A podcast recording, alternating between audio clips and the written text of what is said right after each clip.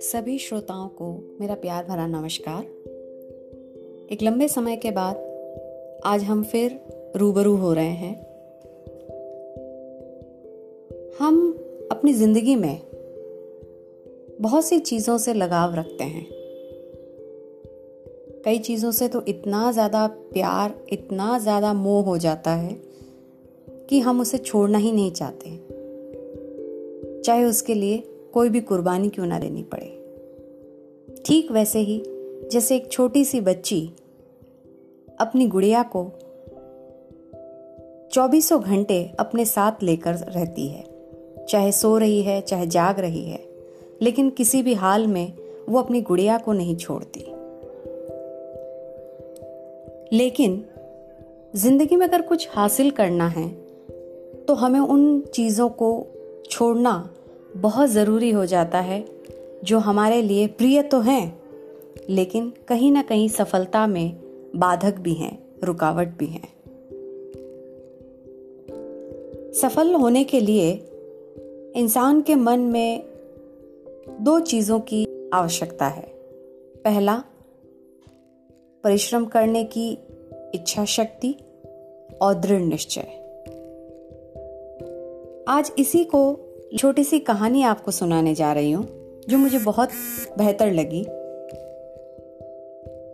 कि राजकुमार सिद्धार्थ जब गौतम बुद्ध बने तो उससे पहले क्या क्या ख्याल उनके दिलो दिमाग में आए, वही कहानी पेश कर रही हूँ।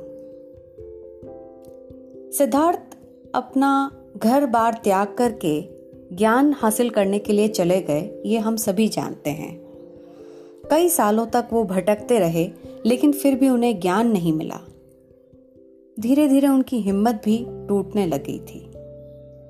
उनके मन में बार बार विचार उठने लगा कि क्यों ना राजमहल वापस चला जाए। अंत में अपने मन से वे हारे और कपिल वस्तु की तरफ़ लौटने लगे। चलते चलते रास्ते में उन्हें प्यास लगी तो सामने ही उन्हें एक झील दिखाई दी।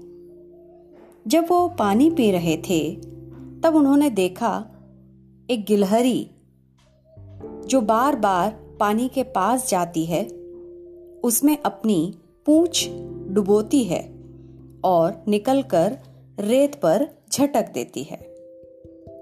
काफ़ी देर तक सिद्धार्थ ये देखते रहे, लेकिन फिर उनसे रहा नहीं गया। तो उन्होंने पूछा हे नन्ही गिलहरी, ये क्या कर रही हो और क्यों कर रही हो?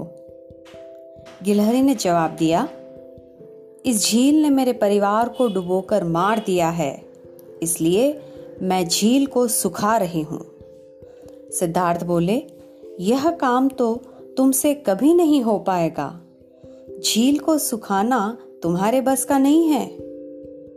गिलहरी दृढ़ता से कहने लगी आप चाहे ऐसा मानते हो, लेकिन मैं ऐसा नहीं मानती। मैं तो बस यही जानती हूँ कि मन में जिस काम को करने का दृढ़ निश्चय हो, उस पर अटल रहने से वह हो ही जाता है। और मैं तो बस अपना काम करती रह रही हूँ। गिलहरी की ये बात सिद्धार्थ के हृदय में बस गई, और उन्हें अपने मन की दुर्बलता का एहसास हो गया। वे वापस लौटे और तप करने में संलग्न हो गए। तो दोस्तों, इस छोटी सी कहानी में देखा जाए तो एक नन्ही सी गिलहरी सिद्धार्थ को बहुत बड़ा संदेश, बहुत बड़ा सबक दे जाती है कि सफल बनने के लिए ज़रूरी है दृढ़ निश्चय और उन सभी वस्तुओं का त्याग जो हमारी सफलता की राह में रुकावट पैदा करती हो। आज के लिए इतना ही। धन्यवाद।